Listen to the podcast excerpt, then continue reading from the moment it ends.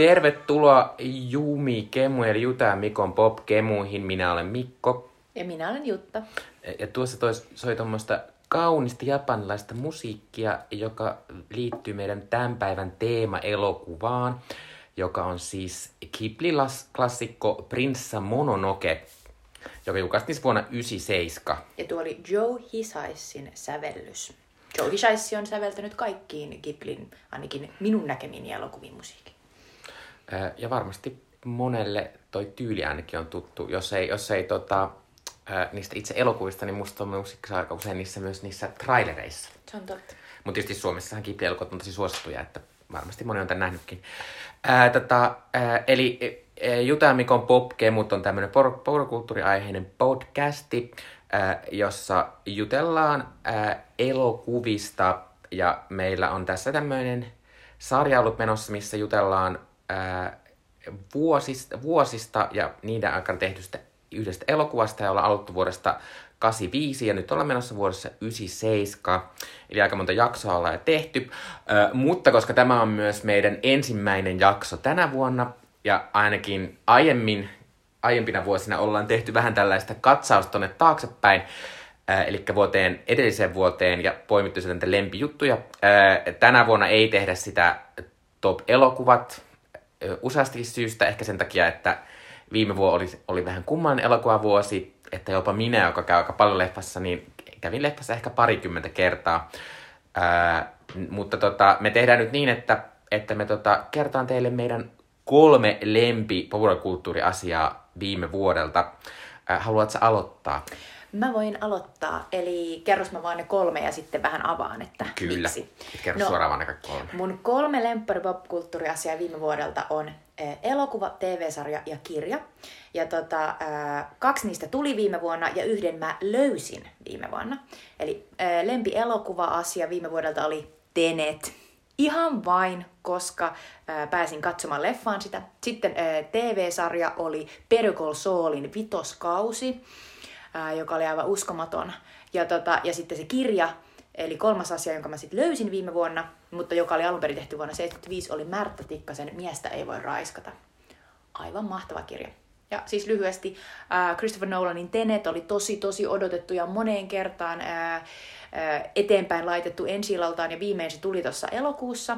Ja, ja, tota, ja oli, oli mahtavaa päästä sitä katsomaan teatteriin, vaikka se ei loppujen lopuksi lunastanutkaan niitä kaikkia odotuksia, mutta se oli ainakin alkupuoliskoltaan erittäin nautinnollinen, mahtava ö, toiminta, spektaakkeli ja juuri sellainen, mitä, mitä vain Nolan voi tyyliin tuoda elokuviin. Siitä puhuttiin aika pitkästi podcast-jaksossa, joka tehtiin teille. Kyllä, eli sitä kannattaa kuunnella, jos haluaa siitä lisää. Sitten Perkosol on, on siis ö, yksi, yksi niin kuin aliarvostetuimpia, äh, briljanteimpia äh, TV-sarjoja, joka on siis Breaking Bad äh, TV-sarjan spin-off, joka kertoo tällaisesta äh, erittäin äh, ikäviin bisneksiin sotkeutuvasta, aina hyvää tarkoittavasta, mutta, mutta useimmiten valehtelemaan päätyvästä Saul Goodman nimisestä jäbästä, jonka oikein nimi onkin oikeasti Jimmy. Ja tässä, tota, t- t- tässä hän on äh, Breaking Badissa tulee tunnetuksi tällaisena äh, lipevänä asianajana, mutta tämä Perokosol kertoo hänen syntytarinansa, eli, et, eli miten hänestä tuli tuli se, mikä hän on. Ja tämä vitoskausi on aivan mahtava. Kannattaa katsoa tietysti kaikki kaudet, mutta tämä vitoskausi on vielä erityisen hieno, koska, koska siinä, siinä päästään tosi syvälle siihen tämän ihmisen psyykeen ja millä tavalla hän yrittää koko ajan tavallaan tehdä tehdä parannuksen ja, ja ikään kuin alkaa puhumaan totta ja muuttua hyväksi tavalliseksi pesukestäväksi kansalaiseksi, mutta se on erittäin vaikeaa ja tässä myös hänen rakastettunsa Kim tulee enemmän ää, näkyville, niin tämä kannattaa ehdottomasti katsoa. Tämä on, on tosi Breaking Badin ystäville, mutta myös ihan vaan tosi hyvän draaman ystäville. Ja, tota, ja sitten tämä kirja Märtä Tikkasen Miestä ei voi raiskata. Ää, mulla on ollut sivistyksessä aukko joidenkin kirjailijoiden, suomalaisten tota, naiskirjailijoiden kohdalla, ja nyt mä oon kuronut itseni kiinni Märtä Tikkaseen, ja tämä on aivan uskomattoman kova kirja, koska tuli sellainen olo tätä lukiessa, että vaikka tämä vuodelta 75 tämä kertoo sellaista tosi kiltistä kirjastonhoitajaa, tädistä sellaisesta suomenruotsalaisesta naisesta, joka, joka tota, tulee tällaisen äh, random baari äh, illan päätteeksi raiskatuksi, ja hän ottaa sen erittäin äh, raskaasti ja päättää kostaa tälle miehelle ja raiskata tämän sitten taas vuorostaan. Ja tämä kuulostaa tosi rankalta ja kamalalta, mutta oikeasti tämä, tämä koko kirja tavallaan käsittelee sitä outoa, siis jo vuonna 1975 äh, niin kuin tavallaan oudolta vaikuttavaa asiaa, eli, eli minkä takia tavallaan äh, naisen äh, osa on tulla raiskatuksi ja sen jälkeen tavallaan kantaa kaikki mahdolliset siihen asiaan liittyvät häpeät ja syyllisyydet ja muut. Ja, ja, ja minkä takia koko raiskauslainsäädäntö on, on tehty ajatellen vain, että, että tavallaan on tosi vaikea todistaa jotain tuollaista tapahtuneeksi. Ja kun tätä kirjaa lukee, niin tuli ihan sellainen, että ihan se olisi voitu kirjoittaa tyyliin viime vuonna. Et se on hirvittävän ää, raikas ja, ja se on säilyttänyt niin kuin, tavallaan relevanssissa täysin. Ja se on hienosti kirjoitettu kaikin tavoin. Ja se kirja on silleenkin ajankohtainen tällä hetkellä, että mun mielestä silloin kun teatterit taas aukeaa, niin Svenska teatterissa pyörii tästä tehty näytelmä. Minttu Mustakalle on pääosassa. Kyllä. No kerropa sun. Äh, mun kolmas suosikkiasia pop, äh, viime vuodelta on Erika Wigman. Erika Wigman on, on varmaan kaikkia tuntee tämmöinen entinen tango, tango-tähti ja tango-kuningatar, joka tänä vuonna villintyy ja tavallaan paljasti oikean itsensä ainakin. Äh, näin hän siis puhuu siitä. Ei, kun tänä vuonna oli Euroviisut. Mm. Ei kun, anteeksi, viime vuonna. Niin, niin viime vuonna. Niin, kyllä, kyllä, kyllä. Joo. Mutta vuoden 2020 asiasta puhutaan, niin kyllä. Ja sitten tota, tämä on tavallaan ollut siinä mahtavaa, että, että tota, mä oon tämmönen suuri pop-naisten fani ja mä tykkään paljon monista ulkomaalaisista pop-laulajista, mutta sitten suomalaisella saralla on vähän kuivempaa mulle, että, että välillä joku, joku niin kuin Sanni voi toimia mulle, mutta Sannikin on vähän sellaista pitkällä tähtäimellä, vähän semmoista kuuliuden tavoittelua ja sellaista name droppailua aika pitkälti, niin sitten tota, ää, Erika Wigmanissa tai semmoista jotenkin vapautunutta ja semmoista, että on vaan hauskaa. Ja Tämä on niin hassu, kun Erik Wigmanista on tullut niin hirveän iso menestys ja nyt ja sitten puhutaan jo semmoisena jotenkin isonakin tähtenä, vaikka se on julkaissut käytännössä kaksi kappaletta tälleen niin kuin tällä uudella uralla. Onnistunut innostamaan ainakin. Eli Kikki Olina, joka oli viime vuonna Uuden musiikin kilpailussa, ja sitten Syntisten pöytä, joka on tämä uusin e, sinkku, mutta joka tuli siis viime kesänä. Ja nämä molemmat on musta aivan mahtavaa popmusiikkia ja sellaista niin kuin, että mä en malta odottaa, että pääsee taas jonnekin klubeille tanssimaan, että voi tanssia näitä eri kappaleita. Ja tavallaan tämä on siinä mielessä Ekman on, on mielenkiintoinen, että harvoin on tällaista, että joku onnistuu siinä, että sä pystyt muuttamaan oman artistiutensa niin kuin ihan kokonaan, koska varsinkin tango on todella haastava, koska se on erittäin semmoinen tätimusiikkilaji ja semmoinen tanttamainen, ää, jotenkin se koko systeemi. Vaikka sä oot miten nuori nainen, niin sun pitää pukeutua sille. Se on tosi silleen. konservatiivinen. Kyllä. Kyllä. Ää, niin jotenkin ää, Erika Wigman onnistui siirtymään jonnekin ihan toiseen laitaan, mutta silti olla jotenkin uskottava. se, oli, se, on, se on musta ollut ihan mahtavaa ja mä niin ootan, että se levy tulee, koska joo. Ää, tota, ää, mun toinen suosikki asia viime vuodelta on Mandalorian-sarja, joka siis löytyy Disney Plusasta, josta me ollaan puhuttu aikaisemmin tässä meidän sa- podcastissa, mutta ää, lähinnä se on sen takia, että viime vuosi loppui ainakin Star Wars-fanille musta ehkä vähän – tai vuosi, vuosi 2019 loppui Star Wars-fanille vähän surullisessa fiiliksessä, koska se oli niin hirveä paskaa se viimeinen Disney-elokuva, että tämä on mun oma mielipide, kaikille, kaikille samaa mieltä, mutta kuitenkin silleen, että ei se ainakaan mikään onnistunut elokuva ollut. Niin sitten tää, kun tämä Disney Plus viime tuli Suomeen ja mekin nähtiin tämä Mandalorian, niin tämä jotenkin herätti sen, niin kuin, että vielä tässä niin kuin, vanhassa, vanhassa saakassa on jotain elämää ja sellaista... Niin kuin... Ja se löysi oikeasti uutta tavallaan, mm-hmm. sellaista niin kuin, katsontokantaa siihen, että se ei ollut vaan sitä tavallaan sitä samaa vanhaa. Niin ja sitten sit myös sitä, että, että se osoitti sen, niin kuin, että ihmisiä kiinnostaa se koko Star Wars-maailma, että Et me, ei tar- ei me ei tarvita sitä lukea aina, Jep. vaikka... niin, ää, tota, mutta joo, Mandalorian, varmaan kaikki, aika monet on sen katsonutkin, mutta kannattaa katsoa. Se on myös musta aivan niin kuin, tavallaan tämmöisistä TV-sarjoista niin ihan täysin, se on niin mielettömän näköinen jotenkin ja se näkyy ne tuontoarvot tosi hienosti. Ää, ja sitä on vaan kiva katsoa, koska se on aika kevyt. Ää, ja Baby Yoda. Ää, ja mun ensimmä se viime vuodelta oli Chloe Zhaon elokuva Nomadland, joka siis kertoo tällaisesta Frances McDormandin esittämästä ää, naisesta, joka ää, mie, kun hänen miehensä kuolee, niin sitten hänen niin kuin, taloutensa käytännössä rapautuu kokonaan ja hän joutuu ö, alkaa elää tällaista elämää, missä hän niin kuin, ostaa vaan tämmöisen niin kuin, pakettiauton, jonne hän suloo koko elämänsä ja sitten hän si- kulkee sillä pakettiautolla ympäri Amerikkaa silleen, että se kuulee, että Amazonista saa nyt vähän aikaa töitä kuin joulu, ja sitten ajaa sinne Amazonin luokse. Ja sitten täällä, täällä voi poimia jotain äh, marjoja ja sitten ajaa sinne. Ja tavallaan tämmöistä nomad-elämää, äh, joka on tämmöinen aivan oikea asia Amerikassa silleen, että kun siellä tämä hyvinvointiyhteiskunta oikein toimi, niin sitten ihmiset joutuu tällaiseen, että siellä on tämmöinen oikea kulttuuri, jossa vanha, vanhemmat ihmiset elää tällaista nomad-elämää omissa autoissaan eläten, koska niillä ei ole mitään muuta. Mutta tämä on tavallaan, tämä on tosi, tää, vaikka tämä alku, alku, alkukuvaus on aika karu, että se olisi jotenkin karu asia, niin tämä on niin ihana lämmin elokuva. Ja jotenkin myös ihana kuvaus sitä, kun viime vuosina meidän, meidän eurooppalaisten kuva, varsinkin Amerikasta, on ehkä semisti rapautunut silleen, että me ajatellaan, että se on ehkä aika epäonnistunut yhteiskunta ja että siellä on paljon paljon asioita, jotka on hirveällä tavalla hirvittävällä tavalla pielessä, niin jotenkin tässä elokuvassa sit kuitenkin on sitä sellaista niin kuin, tässä, tässä on tosi hienoa sellaista jotenkin amerikkalaista yhteisöllisyyttä ja mm. sitä, niin kuin, että, että sitten kun on se yhteisö, niin sitten siellä niin kuin pidetään huolta. Niin kuin... Sellaista lämpöä, jota varmastikin mä en ole nähnyt tätä elokuvaa, elokuvaa vielä, mutta tulee mieleen se Chloe Zhaon edellinen elokuva Rider, mm. jossa, jossa kuvattiin tällaista niin kuin, äh, rodeo-ratsastajien mm. tavalla yhteisöä, jossa oli myös sellaista niin kuin, niin kuin jotenkin suomalaistain jopa outoa sellaista lämminhenkisyyttä. Joo. Niin tässä elokuvassa sitä on. Ja no tämän tulee varmaan ihan, ihan tässä sitten, kun elokuvateatterit aukeaa, niin varmaan aika piakkoin myös elokuviin, koska silloin kun kävin Rakkautta anarkiassa tämän syyskuussa katsomassa, niin siinä oli silloin suomenkieliset tekstit.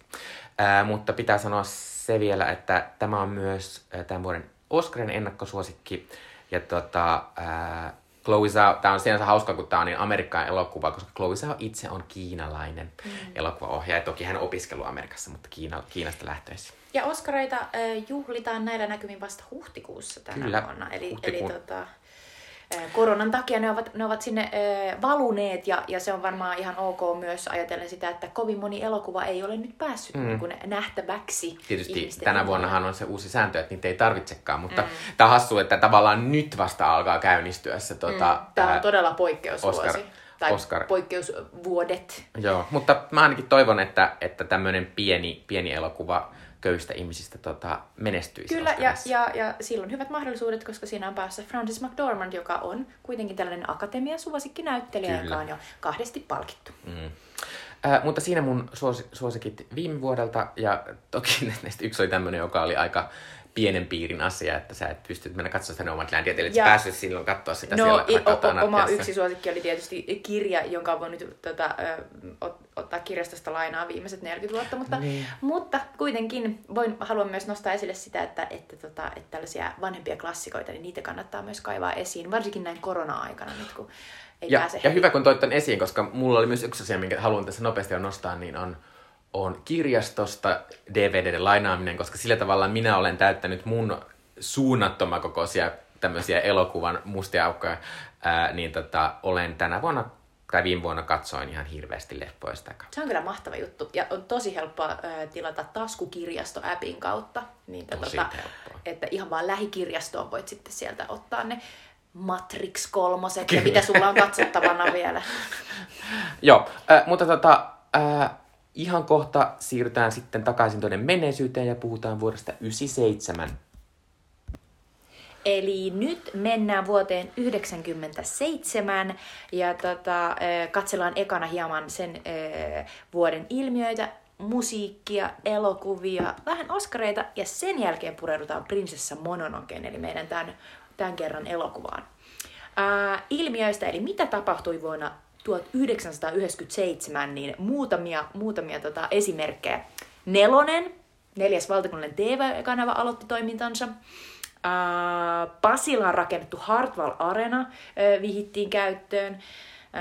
Kesko aloitti plussa-kanta-asiakasohjelmansa mm. plussakortti käytössä. Mutta olikohan plussa ennen S-etua? Kumpikaan, olikohan niinku tästä eka tämmöinen? Niin, tää voi olla, että, että tavallaan plussa oli eka, vaikka siis kuitenkin tuntuu, että se S, niin kuin se osuuskuntasysteemi niin. on varmasti vanhempi. Mutta onko niillä ollut tollainen, en tiedä. Mutta mut toisaalta mä mietin sitä, niin kuin, että kun musta tuntuu, että K-kauppa on sille vähän aina edellä näissä mm, uusissa jutuissa ehkä. Se luultavasti voi olla, että ne teki tämän ekana. Mutta anyway, mm.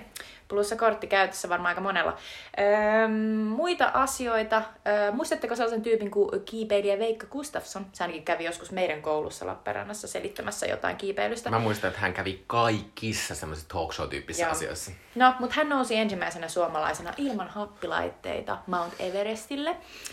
Sitten äh, IBM Deep Blue-tietokone voitti Garri Kasparovin, eli tällaisen venäläisen shakkimestarin shakissa, jota oli ensimmäinen kerta koskaan, kun tietokone päihitti äh, ihmismestarin tässä Go, shakissa. tietokoneet! Eli tästä, tämä muutti kaiken, niin sanotusti. Uh, Shakista voitte, voitte oppia lisää, kun katsotte uh, Queen's Gambitia tuolla Netflixissä. Uh, maailmalla isoja muutoksia politiikassa. Tony Blairista tuli brittien pääministeri. Sitten suru-uutisia. Muotisuunnittelija Gianni Versace murhattiin kotinsa edustalla tästä aiheesta. Lisää Ryan Murphyn sarjassa Netflixissä. Katsi katso, se on, se on tosi painostava sarja, mutta mun mielestä se oli tosi hyvä myös. Mitä ei voi usein sanoa Ryan Murphystä. No joo, tämä ei ehkä ihan uponnut mulle, mutta hieno näköinen on. Ää, sitten toinen, varmasti ehkä kaikkein parhaiten muistettava kuolon uutinen tästä vuodesta, eli prinsessa Diana kuoli auto-onnettomuuden aiheuttamiin komplikaatioihin Pariisissa. Eli hän lähti paparatseja karkuun mie- miesystävänsä Jodi Al-Fayedin kanssa ja, ja tota, limusiinikuski oli humalassa ja ajoi jotain seinää päin jossain alikulkusillalla. Ja, tota, ja, ja sitten Diana ei kuollut heti, Pitää mutta sanoa kuoli tässä- sairaalassa. Pitää sanoa tästä se, että se on aivan käsittämätöntä, miten toi Dianan tommonen legenda e- kestää edelleen. Tai että miten, tietysti nyt se johtuu sitä Crown-sarjasta, mutta silti, että se jotenkin jatkuvasti tulee uudestaan ja uudestaan Kyllä. esiin. Siinä tulee jotenkin se, että se oli niin jotenkin aikaansa edellä siinä, että se ymmärsi, että, että tavallaan se julkikuva, niin se, se täytyy olla yhdistelmä niin sitä muodikkuutta ja upeutta, mm. ja toisaalta sitten sellaista anna lämpöä muille ja auta köyhiä ja halaa niin kuin leprasairaita ja mm. mene maamiina Niin, kentälle. että se on ja... Clamouria ja äiti Teresaa. Juuri näin. Uh, TV-sarja, joita alkoi vuonna 1997, Buffy Vampyyrin tappaja. En ikinä kattonut aikanaan, mutta siis se on jäänyt vähän harmittamaan, että myöhemmin... Siis mä en oo kattonut sitä Niin. ikinä, mutta nyt se on siis se on Viaplaysta ja Seemolessa. Niin, Et mä oon, mahdollisuus mä oon vähän katsoa. miettinyt tässä katsoa, mutta se on, se, Se on erittäin ysäri. Just näissä, kattonut sit Ysäri-sarjoissa on sellainen ongelma, kun silloin ei tehty kymmenen jakson kausia, vaan Niin niissä on aina 22. Ne on todella pitkä, joo. Mä- Mä, mä jaksan katsoa 200 jaksoa. Terveisin mä oon katsonut nyt niin kuin, tota, viime vuosien aikana X-Filesin ja Gilmore Girlsin niin Mhm. alusta, niin se on kyllä pari sataa jaksoa aika paljon. Um, South Park alkoi myös, samoin muuan äh, lakisarja Ally McBeal. Tän ehkä minä ja Mikko muistaa hyvin, kun yläasteella sit Joo, mutta Ally McBeal oli mahtava semmonen, se on niin semmonen aikansa, aikansa juttu, mm. ja, mutta kun siinä oli kaiken maailman semmoisia mielettömiä pieniä Tanssiva juttuja. vauva Ja sitten ja unisex-vessa. Ja sitten ni, niillä kaikilla naisnäyttelijöillä se anoreksia. Kyllä, ja ihan sitten mikä, mikä se laulajan nimi oli, joka laulaa sen? Koska se, se kävi se... Kun mä olin silleen, että se ei ollut Shania Twain. Onko se Shonda Rhimes tai joku tämmönen... Ehkä sh- Eikö Shonda. Rhimes on se... Niin, se, se on se Ei ole, mutta, mutta se on joku... sh- joku, sh- joo. joo. Mutta se on semmoinen mahtava, että se oli, se oli jostain syystä Suomessa olisikin super tunnettu, koska mä muistan, että se esiintyi monta kertaa jossain suomalaisessa Mutta se oli just tämän videoohjelmissa. Ally McBealin takia. Joo. Sitten oli myös tällainen rimakauhea rakkautta, Brittiklassikko jatkuu edelleen. Kukkulan kuningas, ää, Tähtiportti, muistetaan ehkä siitä, että siinä oli MacGyverin näyttelijä. Mm. Ja sitten Midsommerin murhat, joka jatkuu edelleen. Kyllä se on tämmöinen ehkä vähän vanhemman väestön suosikki, mm-hmm. mutta edelleen Yle Arnastakin löytyy Midsommerin murha. Äh, nostan tässä Kukkulan kuningassarjaa vielä, että se on tämmöinen aikansa tämmöinen animaatioklassikko. Mm. Äh, se on tämmöinen aika realistinen kuvaus semmoisesta mm. ehkä köyhä, semiköyhästä niin kuin semmoisesta asuinalueesta. Joo, kyllä. Vähän tämmöinen realistisempi Simpsonit. Niin, se on ehkä sellainen, että ilman tota, niin olisiko meillä ehkä Bojack Horseman mm. tai jotain tämän, tämän tyylisiä niin kuin aikuisten animaatioita. No, en, emme saa koskaan tietää. Vuonna 97 syntyneitä Roni Peiponen, futaaja, taas ajankohtainen, kun Suomi pääsee jossain vaiheessa pelaamaan sinne EM-kisoihin. Sebastian Aho, joka on jääkiekkoilija. Benjamin Peltonen. Mikko haluaa ehkä kertoa. Nykyisin laulaja, mutta aiemmin tämmöinen suunna, tai ensimmäisiä suomalaisia Instagram-tähtiä. Se on totta. Mutta nykyisin siis tekee kyllä ihan hyvää popmusiikkia.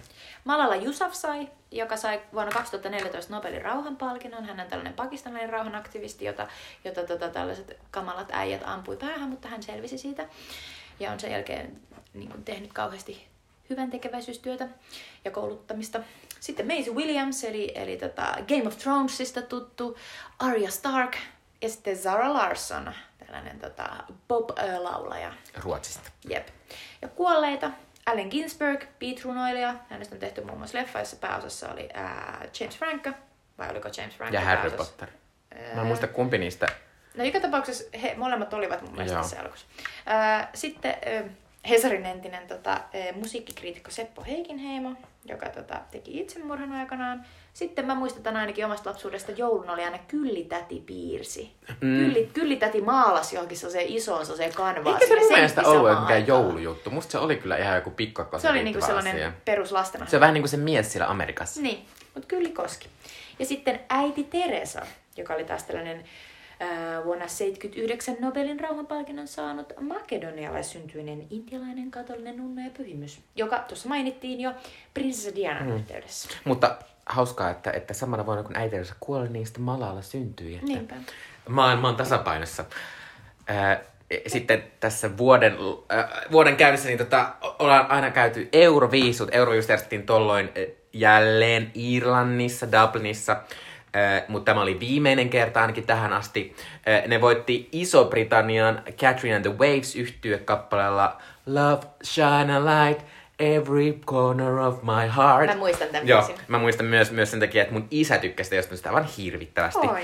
Ää, Suomi ei tuolloin osallistunut, koska silloin oli tämmöinen systeemi, että jos menestyit huonosti viime edellisenä vuonna, niin silloin ei, ei kutsua kuulunut.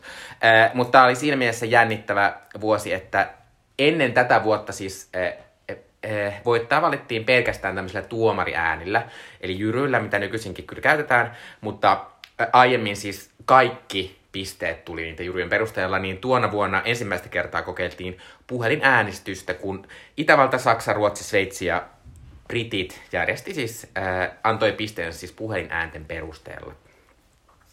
No puuttiko se asioita kovasti?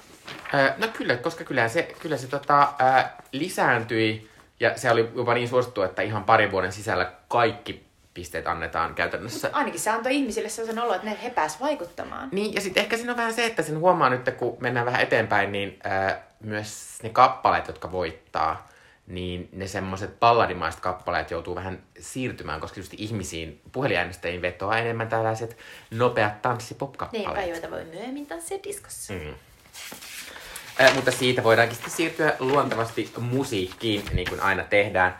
Äh, äh, Amerikassa äh, kuunnelluin kappale niin kuin lähes koko maailmassa oli Elton Johnin Prince Dianalle äh, tota, tekemä kappale Candle in the Wind, joka varmaan... Tai, se eikö se ollut se oli- aiemmin Se oli hänen... alun perin joo.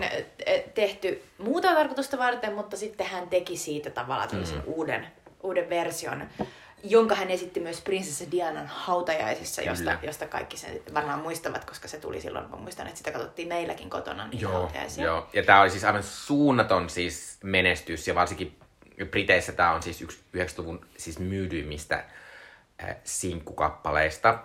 Äh, mutta muuten pitää sanoa, että että tämä on, tää on tavallaan hauska tämä Amerikan lista, koska tässä näkyy semmoinen, kun nyt ollaan parina vuonna puhuttu, että tämmöinen niin kuin, äh, tummaihoisten äh, äh, muusikoiden tekemä tämmöinen rytmimusiikki R&B on ollut tosi kovassa huudossa, niin täällä alkaa pikkuhiljaa huomata se seuraava aalto, mikä tulee, eli on tämmöiset teinipopparit, tämmöinen niinku superpop. Äh, mutta täällä on edelleen äh, tota, esim. Buff Daddy, B. Diddy, mm-hmm. Diddy, äh, tämmöinen, jonka kaikki varmaan tuntee, niin hänellä on kaksi kappaletta täällä top 10, I'll Be Missing You, joka siis tehtiin, tehtiin äh, Notorious B.I.G. Kyllä. Ää, kuoleman ää, niin tavallaan muistoksi. Joo, kyllä. Ja siinä on siis featurina Faith Evans, joka siis oli eh, tämän kuolleen räppärin vaimo. Eh, Tony Braxtonin megahitti Unbreak My Heart. Se on niin hieno. Mikä korvaamaton. Mutta sitten mä muistan, että siinä on myös semmoinen, se on upea se video, kun se Tony Braxton näyttää siinä niin upealta, kun mä muistan semmoisessa valkaspuvussa semmoista seinää vasta. Hieno sitten tota, R. Kellyn I Believe I Can Tätä on Fly. kauheata miettiä nykyisin, kun tiedämme, että R. Kelly on ollut jonkinnäköinen alaikäisten niin kuin, tyttöjen niin kuin sex cult. Kyllä, R. jossain, R. Kellyä ei enää saada- oikein voi kuunnella. Mutta onko I Believe I Can Fly, niin liittyykö se siis tohon äh, Space Jam-elokuvaan? Vai onko se joku toinen Arcadein kappale? Koska muistan Space Jam elokuvassa, mutta tosiaan en mä muista tuliko Space Jam 97, mutta mulla on sellainen muistikuva, että Mä joskus... luulen, että se tuli 98. Joo. Olisiko ollut. Mutta- Mutta, mutta, mutta, mutta, joka tapauksessa niin toi on, toi on niinku se ainoa hitti, jonka mä muistan kyllä. Joo. Mä muistan jonkun toisen. Äh, joo. Sitten äh, En Vogue, joka on pari vuotta ollut tämmöinen mahtava R&B tota, äh, tyttöpäinen julkaisi suurimman hittinsä Don't Let Go, joka on ihan mahtava, kannattaa kuunnella Spotifysta tai mistä kuuntelittekaan musiikkia. Äh, mutta sitten täällä loppupäässä näkyy tämä te- valkoisten teinien äh, musiikki äh, kulutus kasvaa hirveästi, äh, koska kymmenentenä on Spice Girlsin Wannabe, joka siis edellisenä vuonna oli jo tota, tullut Euroopassa, mutta viimein valloitti myös Amerikan. Ja yhdentenä toista on Backstreet Boysin Quit Playing Games With My Heart. Kyllä, ja tullaan näkemään tässä seuraavissa tulevissa jaksoissa, että nämä ja varsinkin Backstreet Boys nousee vielä ihan suunnattoman suosituksi. Ja tästä jos alkaa tämmöinen rynnistys, täältä tulee sitten seuraavaksi tulee Britney Spears, Christina Aguilera, että näitä teinipoppareita sitten tulee.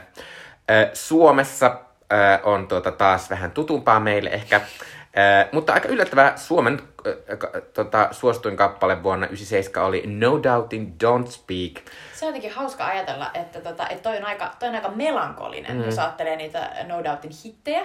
Ja sitten jotenkin, mulla oli jotenkin nuorempana jo sellainen, että, että tää on vähän enemmän sellainen, tuli sellainen, vähän niin kuin sellainen iskelmäfiilis siitä, kun se on niin sellainen niin kuin tavallaan riutuva rakkauslaulu. Mutta sitten mä vähän mietin, että voiko olla, että eikö tuolla ole Jyrkiä ollut aika kova juttu? Oli, oli, ja, oli, oli. Tavallaan Don't Speak ja No Doubt oli Jyrkissä tosi kova juttu. Oli, oli. Ja, ja, ja ne ehdottomasti Jyrki Countdownista, jo, josta ollaan puhuttu a- aikaisemmilla kerroilla tässä, niin tota, tuli kyllä videoissa niin kuin katsottua tosi paljon näitä, mm. näitä Suomen listan biisejä. Joo, kakkosena on italialainen Aleksi, joka oli erityisesti Suomessa suosittu kappaleella la la la.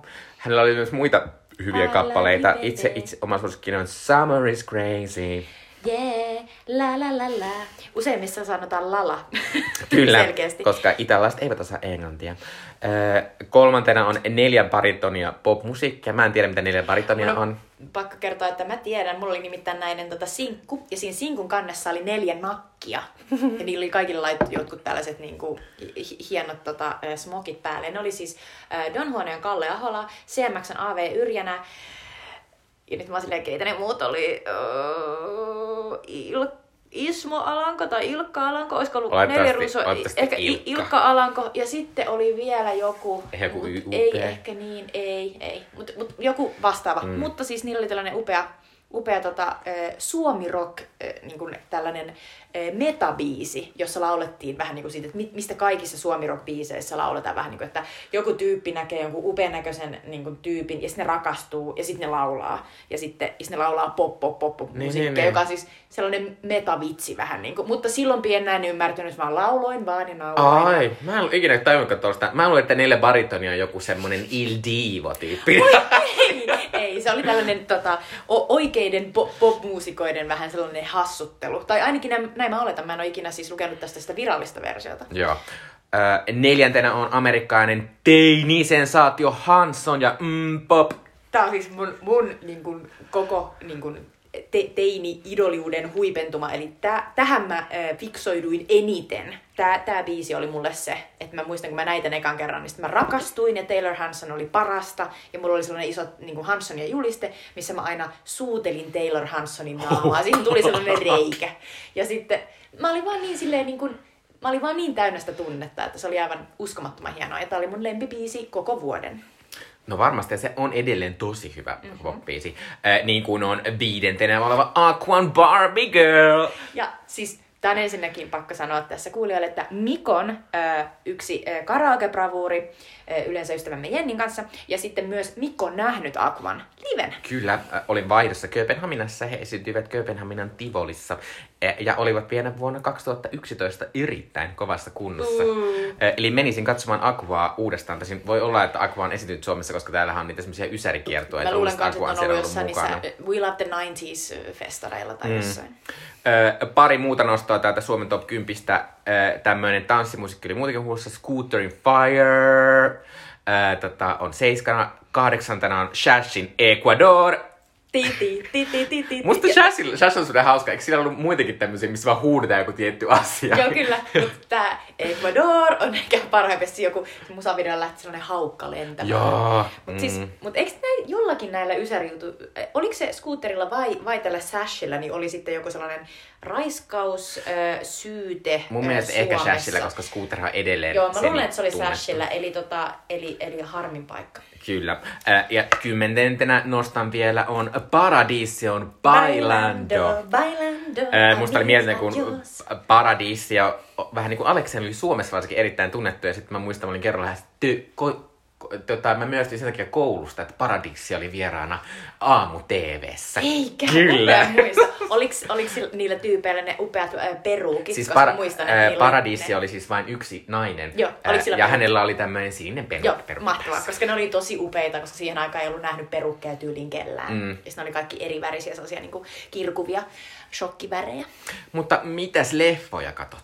No äh, maailmalla trendasi äh, yksi elokuva ylitse muiden Titanic. Eli tämä on nyt James Cameronin Teen elokuvan, joka räjäyttää pankin ja kaikki menevät sen katsomaan. Muun muassa muistan, että äitini kävi katsomassa sen kaksi kertaa ja en ole sen jälkeen tai ennen sitä kuullut, että hän on käynyt jotain Arvaa, katsomassa. kuka ei ole käynyt katsomassa sitä? Minä! Minä olen nähnyt Titanicia. Tämä on niin outo asia. No, toi on mun toi tommonen never have I Niinpä. ever, jonka mä voitan aina. Aina. Mutta siis äh, Titanic äh, teki 1,8 miljardia. Ja tota, on, on, on edelleen, edelleen maailman äh, eniten tienanneita elokuvia. Ja siis eh, pitää silleen nostaa, että se on siis aivan suunnattoman paljon rahaa, koska Kyllä. ei tollon, Ei. ei tollon elokuva tiennyt edes miljardia ikinä lähestulkoon. Ja tää on hauska, että tota, et, et jo- joku siinä James Cameronin, äh, hänen nerotensa on ymmärtää, että mitä joku äh, 14-vuotias haluaisi kaikista eniten nähdä ja, ja miten se saadaan tavallaan muutettua sellaiseksi asiaksi, jonka ihan koko maailma, ainakin länsi, länsimainen, länsimaista ajatteleva maailma haluaisi nähdä. Ja hän on tehnyt sen monta kertaa, mm. koska hän on tehnyt sen Titanicissa ja hän on tehnyt sen Avatarissa. Ja tota, ties vaikka tekee vielä uudestaan niin jossain Avatar vitosessa. Tota, sitä epäilen. Mutta Titanic oli eihän, siis... eihän hän aika vanha, että mä, tai jonkin Niin. niin. iä, mä en tiedä, kereekö hän tehdä enää mitään Ei muuta kuin ne niihin sata. Avatar-jatkosiin, koska siis onko ne tulossa? No On mun on, kun. Disney haluaa ne. Ja Disney omistaa Niin, ainakin nyt. niitä on tehty joku kymmenen Mm. vuotta tässä. Mutta uh, I'm not holding my breath. Uh, Mutta pitää sanoa tästä mm. vielä, että, että jossain avatarissa niistä on Kate Winslet, joka nykyisin kuulemma osaa sukeltaa enem, pidemmälle kuin Tom Cruise luin tällaisen jutun. Mutta se liittyy Titanicin, koska siinä ja, siis Kate ja Winslet. siis Titanic teki lopultakin Leonardo DiCapriosta äh, maailman äh, ihalluimman ja, ja niin kuin rakastetuimman äh, miesnäyttelijän, joka hän oli silloin myös ihan, ihan nuori poika Eli oikeastaan vasta. suunnaton teini-idoli. Teini-idoli. Ja, tota, ja, Että ja varma- Kate Winslet oli sitten tämä naispääosa. Ja pitää leostaa, että hän varmaan oli tuon aikaan semmoinen, jonka juliste varmaan aika monen tytön seinällä oli Kyllä. myös pussattu Varsinkin, puhki. varsinkin jos sattuu olemaan suosikin tilaaja, koska suosikilla esimerkiksi tuli Titanicin juliste. Minullakin se oli. Um, ja, tota, ja tästä on muun muassa nämä tutut meemit, I'm the king of the world, ja, ja, tota, ja, ja sitten tämä seksin harrastamisen jälkeen äh, käsi sellaiseen hyvin steamy windowhun ja näin poispäin. Mutta tota, Ja se, tietysti, tietysti Celine Dionin My Heart Will Go niin, On. My Heart Will Go On, tota, joka ei hassusti ollut täällä listalla. Se on Sen varmaan... takia, että Titanic julkaistiin loppuvuodesta. Joo, ja se on varmaan ensi vielä. vuonna sitten vasta.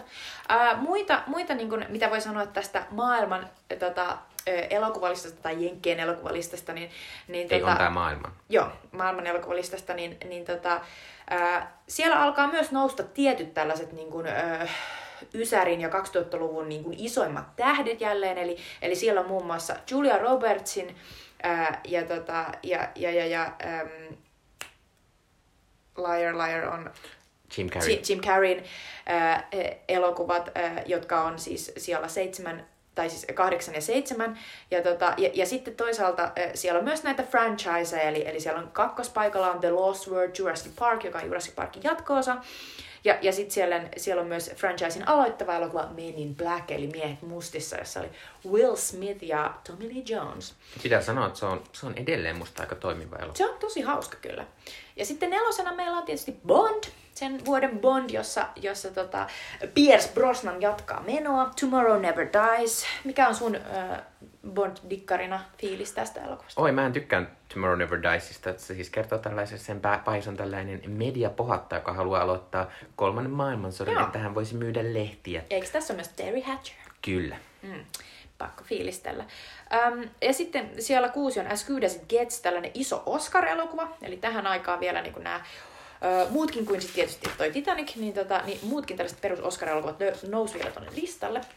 Ja sitten tota, hauskasti äh, siellä 90 tässä maailmanlistalla on ranskalainen ja brittiläinen elokuva. Äh, toinen niistä on aivan pähkähullu äh, skifi fantasia elokuva Fifth Element, jossa on päässä Bruce Willis sekä äh, ison malliuran tehnyt äh, Milla Jovovich.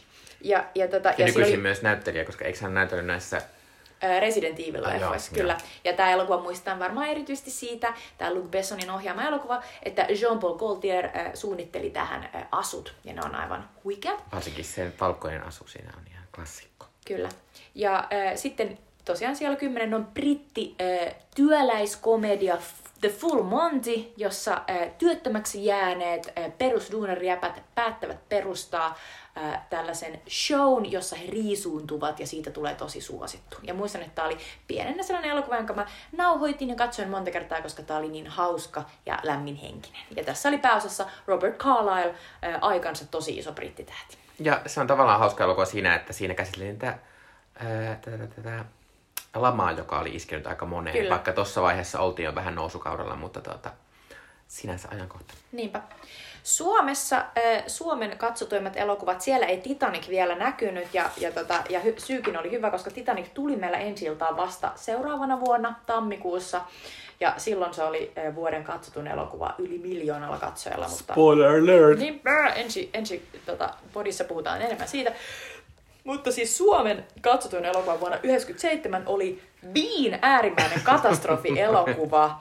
Melkein 400 000 katsojaa. Siis mä- ja siis miksi? Siis mä en ymmärrä, miten suomalaiset Suomessa voi olla, miten suomalaiset rakastaa näitä, ja sitten oli alaston, nää- tää on tavallaan ihan saman tyyppinen kuin se on alaston ase. Leslie Nielsen, Rowan Niin, Atkinson. poliisiopisto. ne- Kyllä. Tämä on selkeästi tällainen tämmösiä- kohellus, Joo. jossa joku tyyppi, joka ei ymmärrä mistään mitään, sekoilee. Joo. Ja on silleen, hups, he.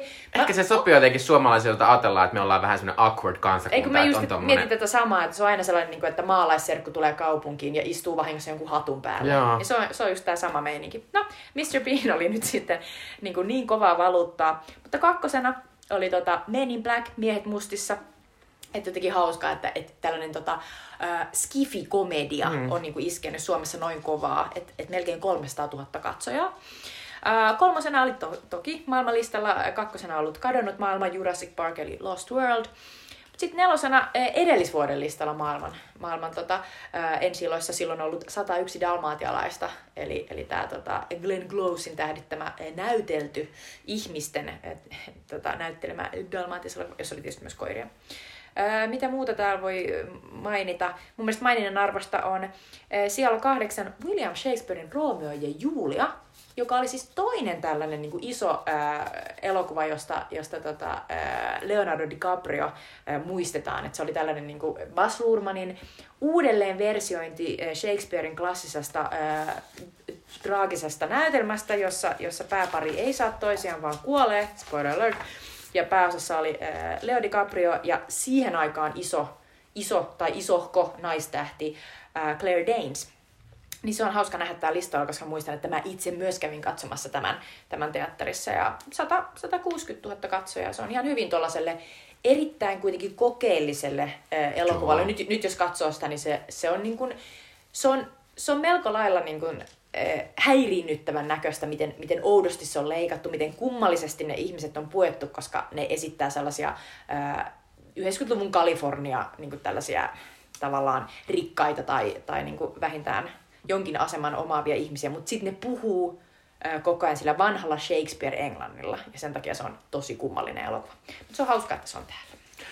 Yksi asia, minkä haluan nostaa tästä vielä, että seitsemäntenä on James Bond, huominen ei koskaan kuole, mikä on vähän kummallista, koska James Bond on tietysti tosi tunne, tota, menestynyt Suomessa, mutta se voi johtua siitä, että voi olla, että tämä elokuva on julkaistu aika loppuvuodesta, niin se ei ehtinyt vielä kerätä kaikkia se on totta. katsojia. Tässä ei ole sitä julkaisuajankohtaa. Mm. Ö, mutta tästä voidaan tosi helposti taas mennä Aasinsillalla kohti Oskareita.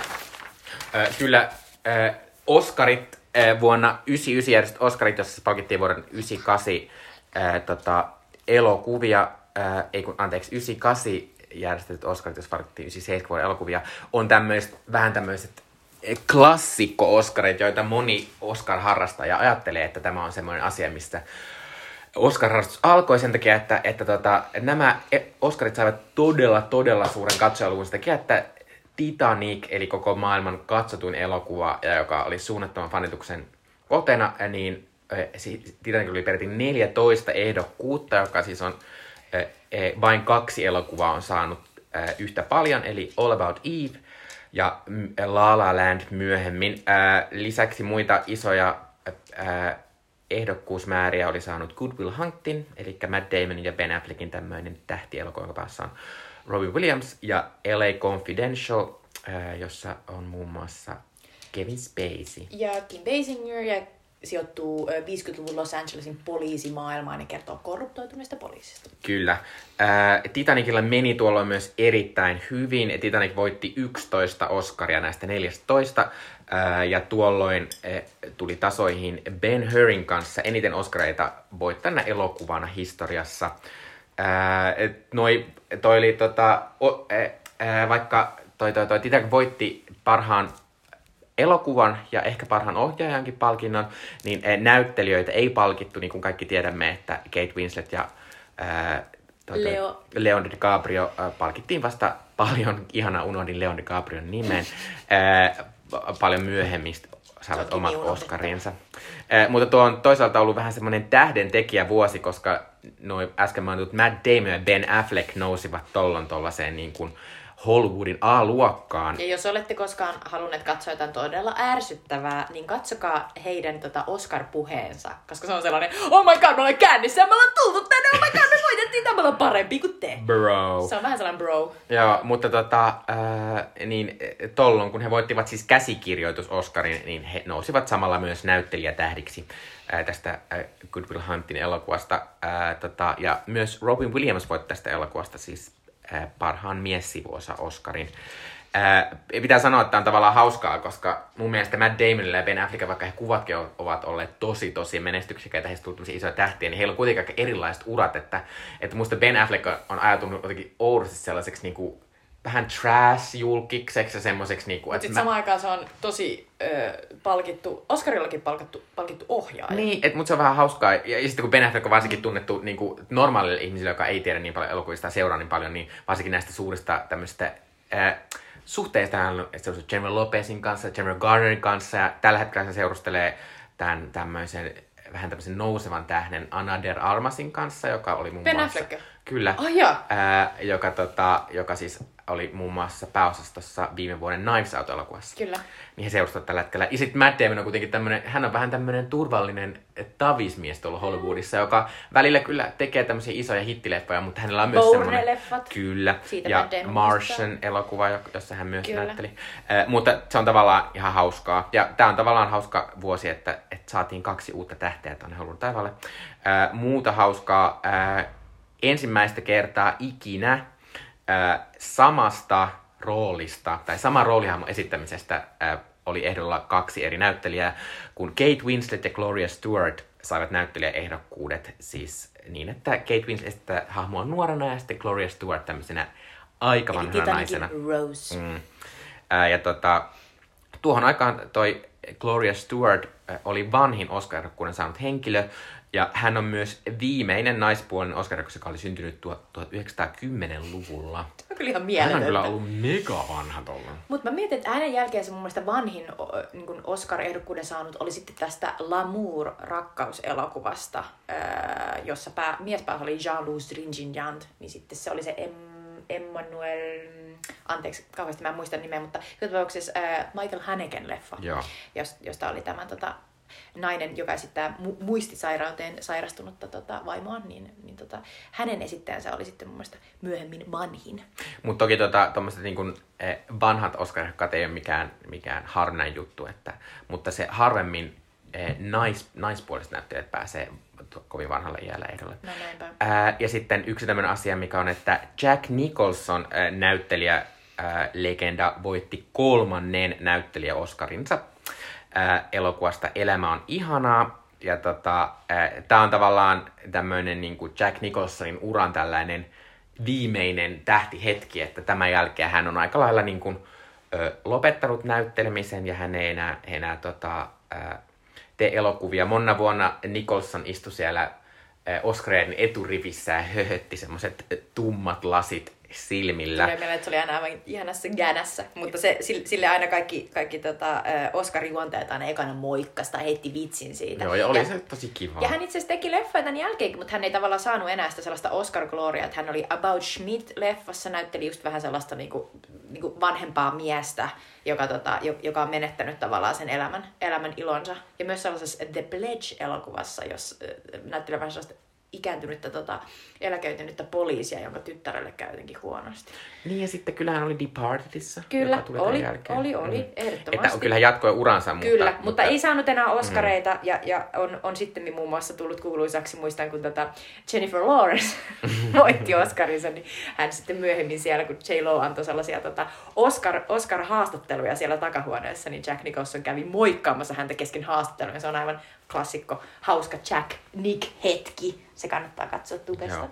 Ö, ei, mä en valitettavasti tiedä, en ole seurannut Jack Nicholsonia, että minkälaisessa kunnossa hän nykyisin no, on. Hän mä on olen seurannut vähän, jo. koska, koska tota, hetken aikaa oli, oli tuloillaan tästä ihanasta saksalaisesta tota, isä-tytär-elokuvasta, eli Toni Erdmannissa oli tulossa, oli tulossa tällainen amerikkalais Hollywood-versio, jossa Kristen Wiig, rakastamamme SNL-koomikko ja, ja komedienne Nero, näyttelisi tytärtä ja Jack Nicholson isää, mutta se on sitten mun mielestä peruttu. Ja kun mä oon seuraillut, että miksi, niin Jack Nicholson on ainakin näkynyt jossain näiden tota, rakastamiensa mm, ää, tota, koripallojoukkueiden peleissä, niin hän on ollut siellä poikansa kanssa ja hän on näyttänyt siltä, että hän ei enää näyttele. Niin, mutta ehkä se annetaan hänelle anteeksi, jos hän, on, jos hän on kolme Oscaria voittanut. Totta kai, ja jos, jos ei enää jaksa, niin miksipä mm. ei, koska hän on tehnyt tosi pitkän uran. Äh, joo, äh, sitten äh, vielä Kannesiin, palataan tuota Kannesiin, ää, eli, tai me matkataan Kannesiin, Ranskaan. Ää, ää, siellä tota, oli tämmöinen erin, eriskummallinen tilanne. Tosin ei niin eriskummallinen, koska vastahan pari vuotta sitten Meillä piano. Meillä on kertaa kerrottu, että, että pääpalkinto on jaettu. Joo, mutta ää, pääpalkinto, eli kultainen palmi jaettiin kahdelle elokuvalle, jotka molemmat kertoo tämmöisistä semi-yksinäisistä miehistä. eli Taste of Cherry, joka on iranainen elokuva ja sen ohjannut Abbas Kiarostami, joka kertoo siis tällaisesta miehestä, joka ajelee autolla yrittää etsiä ihmistä, joka hautaisi hänet, koska hän aikoo tehdä itsemurhan. Ja sitten tois, toinen palkittu oli The Eel, joka on japanilaisen Shoshei Imamuran elokuva, joka kertoo, täl, joka on joku, eh, tämä oli kummallinen, mä en katsonut elokuvaa, mä luin tästä vähän, sest mä olin silleen, tätä kuvat, että tämä on seksikäs elokuva, mutta tämä silti kertoo että miestä, joka vapautuu vankilasta, perustaa parturin ja puhuu käytännössä pelkästään jonkun ankeriaan kanssa. Että mä en ihan ymmärtänyt, mikä se seksikäs seksikäs juttu oli. Mut mutta jos tykkää ankeriasta. Niin, mutta nämä voittivat siis Cannesin pääpalkinnon. Seurana puhutaan elokuvasta, joka ei voittanut mitään palkintoja, mutta on kyllä erittäin mieltä. Elokuva oli Prinsessa Mononoke. Ja nyt puhumme eh, tämänkertaisesta elokuvastamme Prinsessa Mononokesta, eli Mononoke Himestä.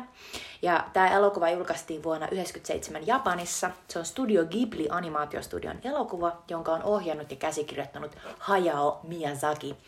Ja hän on varmasti monille tunnetuin ehkä henkien kätkemä, kätkemä elokuvan ohjaajana ja tekijänä. Tämän elokuvan budjetti oli noin 20 miljoonaa dollaria ja se tuotti noin 170 miljoonaa dollaria. Se oli aikanaan kaikkien aikojen menestyneen elokuva Japanissa, kunnes tämä henkien kätkemä syrjäytti sen vuonna 2001. Ja tämä elokuva näin pähkinänkuoressa se sijoittuu Japaniin tällaiselle Muromachi-kaudelle, joka oli vuosina 1336-1573, eli kauas menneisyyteen. Ja tämän elokuvan aiheena on ympäristö, ympäristötuho ja ihmisen ja luonnon eläminen rinnakkain. Eli onko se mahdollista? Ja juonessa, äh, kerro. Saanko sanoa yhden asian? Kerropa. Äh, tämä valinta tämän vuoden elokuvassa voi kuulostaa vähän kummalliselta, äh, mutta tämä elokuva julkaistiin vuonna 1997 Japanissa. Muualla maailmassa vähän myöhemmin, koska Japanista aika usein nämä animeleffat äh, siirtyy vähän hitaammin tänne länsimaihin. Mutta 1997 julkaistiin siis Japanissa. Joo, näin mä sanoin. Ää, Juoni kertoo siis äh, tällaisesta pienen he- kyläheimon prinssistä, Ashitakasta, joka joutuu tällaisen kirouksen uhriksi. Ja hän lähtee selvittämään, että mistä tämä kirous johtuu ja mikä on tällaista luonnon tasapainoa järkyttänyt. Ja josko hän voisi itse vapautua samalla tästä kirouksesta. Ja sitten matkalla hän tutustuu tällaiseen metsää rajusti kaatavaan ja tuliaseita valmistavaan Rautakylän väkeen. Ja tätä Rautakylää johtaa tällainen enigmaattinen Lady Eboshi. Ja sitten hän tutustuu myös äh, susien kasvattamaan San-tyttöön, joka kokee kuuluvansa enemmän eläinten kuin ihmisten joukkoon. Ja tämän elokuvan äh, mitassa nämä metsän eläimet ja heidän jumalansa, eli luonto, ja sitten nämä Rautakylän asukkaat ja muut muut ihmiset ajautuu sotaan keskenään. Ja nämä Ashitaka ja Sano on ikään kuin tässä kaiken keskellä. Tämä on, tämä on mahtava elokuva katsoa, koska se on niin hassua. Tämä on kuitenkin melkein 15 vuotta vanha elokuva, ja tota, äh, ei kun 25 vuotta vanha elokuva, ja sitten tota, edelleen nämä samat teemat, mitä tässä käsitellään, niin on, niin on tosi pinnalla, ja ei ihminen ole sen paremmin oppinut elämään äh, luonnon kanssa kuin mitä tässä kuvataan. Tämä on, myös, tämä on myös siinä mielessä mahtava elokuva, että tämän niin mittasuhde, mittaluokka jotenkin ihan mieletön. Niin kuin jotenkin silleen, jopa musta tämmöisessä, tämmöisessä niin kuin Miasakin elokuvan niin kuin, tota, ää, keskellä niitä. Tämä on ihan mahtava, kun tässä on niin tämmöinen niin kuin, toisaalta se teollistuminen ja semmoinen niin kuin uudet asiat ja sitten tämmöinen hengellisyys ja kyllä. jotenkin vanhat uskomukset Jumala ja sitten koko tämä luonto vastaan ihminen. Että, että on kyllä, että suhteessa siihen, että tässä on niin isoja ja paljon niitä teemoja, niin tämä on niin kuin kauhean hieno, hienosti pysyy kasassa ja tässä on jotenkin sille semmoista tunnetta, joka kuitenkin on sellaista, että, että jotenkin se menee sitten aika henkilökohtaiseksi. Tämä on hirveän kunnianhimoinen.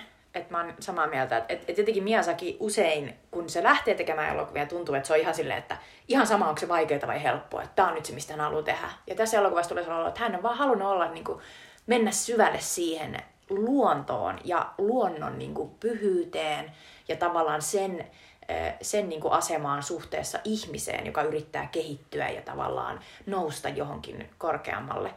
Ja mulla on ihan samanlainen fiilis, että jotenkin että joku siinä koskettaa. Ja mä mietin, että tässä elokuvassa tosi paljon sellaisia koskettavia hetkiä, jotka liittyy ehkä näin niin kuin tällaiselle kaupung- kaupungeissa, tai mäkin on niin kuin tavallaan maa, maakunnasta, mutta kuitenkin aina asunut niin kuin aika lähellä sivistystä ja näin poispäin, että me olemme osa tätä perusihmiskuntaa. Nyt ei olla mökistä metsän keskeltä. Niin, niin sitten tässä kun tulee niitä upeita hetkiä, missä tämä Ashitaka äh, kohtaa vaikka äh, näitä metsän henkiä, jotka on sellaisia ihania kalistelevia sellaisia äh, puun henkiä, jolloin yleensä just joku kolme, kolme reikää naamassa ja ne kalistelee menemään, niiden nimi on Kodama.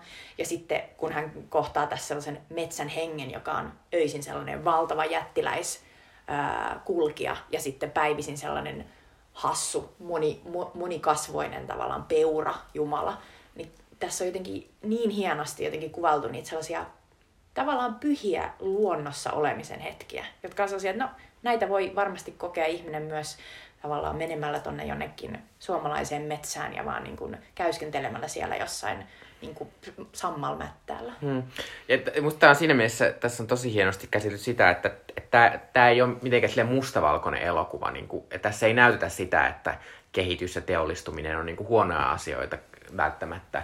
Ja että tietysti tuo sitä luontoa, mutta sitten että monille ihmisille se tuo uutta elämää tässäkin on, kun tässä on semmoinen suuri, suuri semmoinen niin kuin rauta sulattamo, semmoinen, että tehdastyyppinen asia, missä työskentelee siis tämmöisiä niin kuin vähän huonoista oloista tai huonoa elämäntilanteeseen päätyviä naisia, niin he ovat saaneet sieltä töitä ja sitten he ovat tavallaan siellä heidän yhteisössään semmoisia niin kingityyppejä, jotka Kyllä. hoitaa sen niin kuin tärkeimmän työn.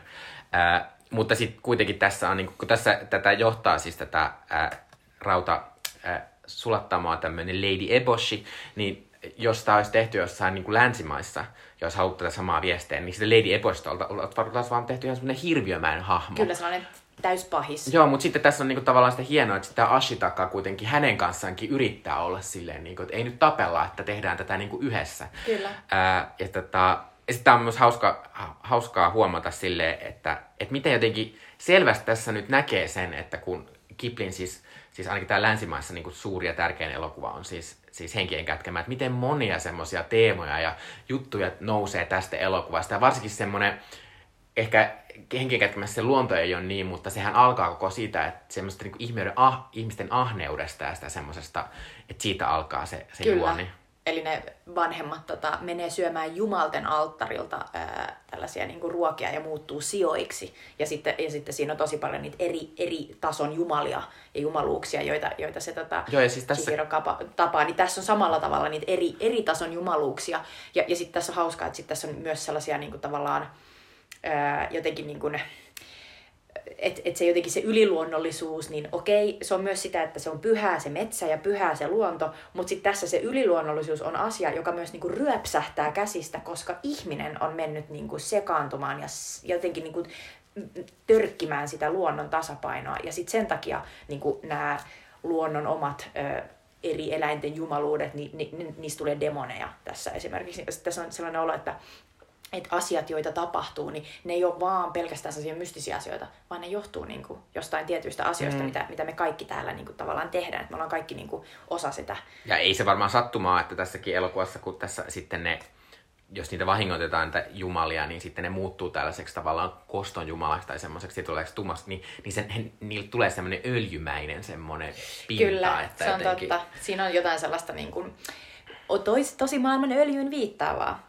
Ja, ja tämä mun mielestä tämän elokuvan niin se päädilemma, niin tämä voisi olla jonkun ö, lukion filosofian kirjan sellainen peruskysymys, että kun niissä on usein sellaisia, että, että tota, voi ei, että, että, että, että, että näet jonkun, tota, joku on hukkumassa jollekin järvelle, mutta sitten samaan aikaan sä näet, että jossain muualla kolme ihmistä on jäämässä auton alle, että kumpaa sä autat. Mm. Niin sitten tässä on just sellainen tilanne, että, että tämä Ashitaka, prinssi jostain sellaista pienemmästä kylästä, tulee keskelle tilannetta, missä se on silleen, että voi ei on tämä rautakylä, joka toisaalta on niinku antanut niinku elämän tarkoituksen tosi monille niinku yhteiskunnan hyljeksimille ihmisille, ja tavallaan ne, ne, ne saa jotain hyvää siitä. Mutta sitten samaan aikaan ne kuppaa luontoa, ja sitten luonto on niinku järkkynyt, ja sit on silleen, mitä tehdä? Että niinku toisaalta ihmiset, toisaalta ju- niinku luonto, ihmisetkin osa luontoa, mutta jos ne tuhoaa luonnon, Mm. niin, niin, niin onko enää mitään? Ja sitten tässä ei ole, ei ole mitään oikeaa ratkaisua tai ainakaan helppoa ratkaisua. Helppo ratkaisu, jos sanoo, että ihmiset on väärässä, lopettakaa se raudan kuppaaminen Mm. ja niin kuin, palauttakaa nämä prostituoidut sinne jonnekin feodaali-Japanin kyliin, missä, missä ne joutuu tosi alhaiseen asemaan. Ja la- palauttakaa nämä leprasairaat, jotka on saaneet niin kuin, uuden elämän täällä Lady Eboshin niin kuin, ö, asetehtaalla, niin, niin palauttakaa ne jonnekin niin kuin, kerjäämään. Mutta mut, et, et, eihän se ole niin kuin, helppo ratkaisu. Joo, äh, mutta, mutta tästä pitää ta- tavallaan, vaikka siis, vaikka puhuttiin, että on aika isoja teemoja, niin sitten tässä on myös semmoista niinku ihanaa sellaista, mikä on tosi kiplimäistä semmoista, niinku, että miten maailmaa rakennetaan, ei silleen, että niinku kerrotaan asioita, vaan sillä, että sä niinku tapaat joku hahmo ja sit sä niinku sen käytöksestä ja siitä semmoista olemisesta tiedät, niinku, varsinkin nämä, nämä naiset sillä rautasulattamossa, niin ne on jotenkin ihania jotenkin semmoisia persoonia ja semmoisia niinku rohkeita, ja niillä on niin, musta on niin hauskaa se niiden, kun, kun Ashitaka on nähtävästi vähän tämmöinen komea mies, niin kuin ne kaikki naiset silleen, "Hii, tuu tänne, ja se on jotenkin ihanaa. Ja sitten tota, ja sitten ylipäänsä, koska tässä on ihan hirveästi hahmoja, niin sitten sit jotenkin se, se on kauhean luontevaa se niiden kanssakäyminen. Ja jotenkin, että et niistä tulee semmoinen semmoinen tosi semmoinen tavallaan, että se maailma vaikuttaa tosi semmoilta ehjältä ja isolta. Niin kuin, että tuntuu, että tästä elokuvasta voisi tehdä, niin kuin, tästä maailmasta voisi tehdä monta, monta elokuvaa. Kyllä. Ja toinen tosi, tosi hieno juttu on se, että, että kaikki nämä luontoasiat on kuvattu aivan hillittömän hienosti. Tässä on ihan megalomaanisen hienoja näitä eläimiä. Mm. Ja varsinkin mun, mun yksi suosikki on, siinä on semmoinen suunnaton, sokeutunut, semmoinen villisika jumala. Ja se on aivan, ukko se on aivan oh. mielettömän näköinen. Toki varmasti lapsille semi pelottava, mutta Kyllä. tälleen aikuisena, niin se lue, miten hieno se oli. Ja siinä on ihan järkyttävä kohta, missä se vanha sokeutunut villisika, joka on joutumassa, niin kuin tavallaan, de, siitä on tulossa demoni, niin, niin, niin se on, se on, se on niin kuin lähtenyt sellaiseen sotaan, missä, missä sen oma, oma niin kuin kansa on kuollut, eli ne villisijat on kuollut. Ja sitten yhtäkkiä ne villisijat palaa sen luokse. Ja ne on sellaisia, sellaisia niin kuin oudosti liikkuvia ja tyhjäsilmäisiä. Ja sitten se, se tota, vanha äh, demonisoitumissa soitumassa oleva äh, Jumala on silleen, että oi ihanaa, he ovat palanneet luoksemme. Ja sitten vähän aikaa niin kuin katsojanakin on silleen, että siis onko ne niitä villasi, villa, niin kuin villisikoja, kunnes tajuaa, että ei ne ole niin kuin ihmismetsästäjiä, Mm. jotka on pukeutunut niihin villisikojen turkkeihin. Ja se on tosi, tosi kylmäävää ja tosi Mm. pelottavaa, kun ne tulee vaan ja on täysin hiljaa. Ja tässä on sellaisia kohtauksia, missä tulee, niin kuin, että aikuisenakin tulee sellainen olo, että, että apua, että, että miten tässä oikeasti tapahtuu, että mä en ole ihan varma, koska tämä on niin maaginen tämä maailma, että tämä voisi olla jotain muutakin.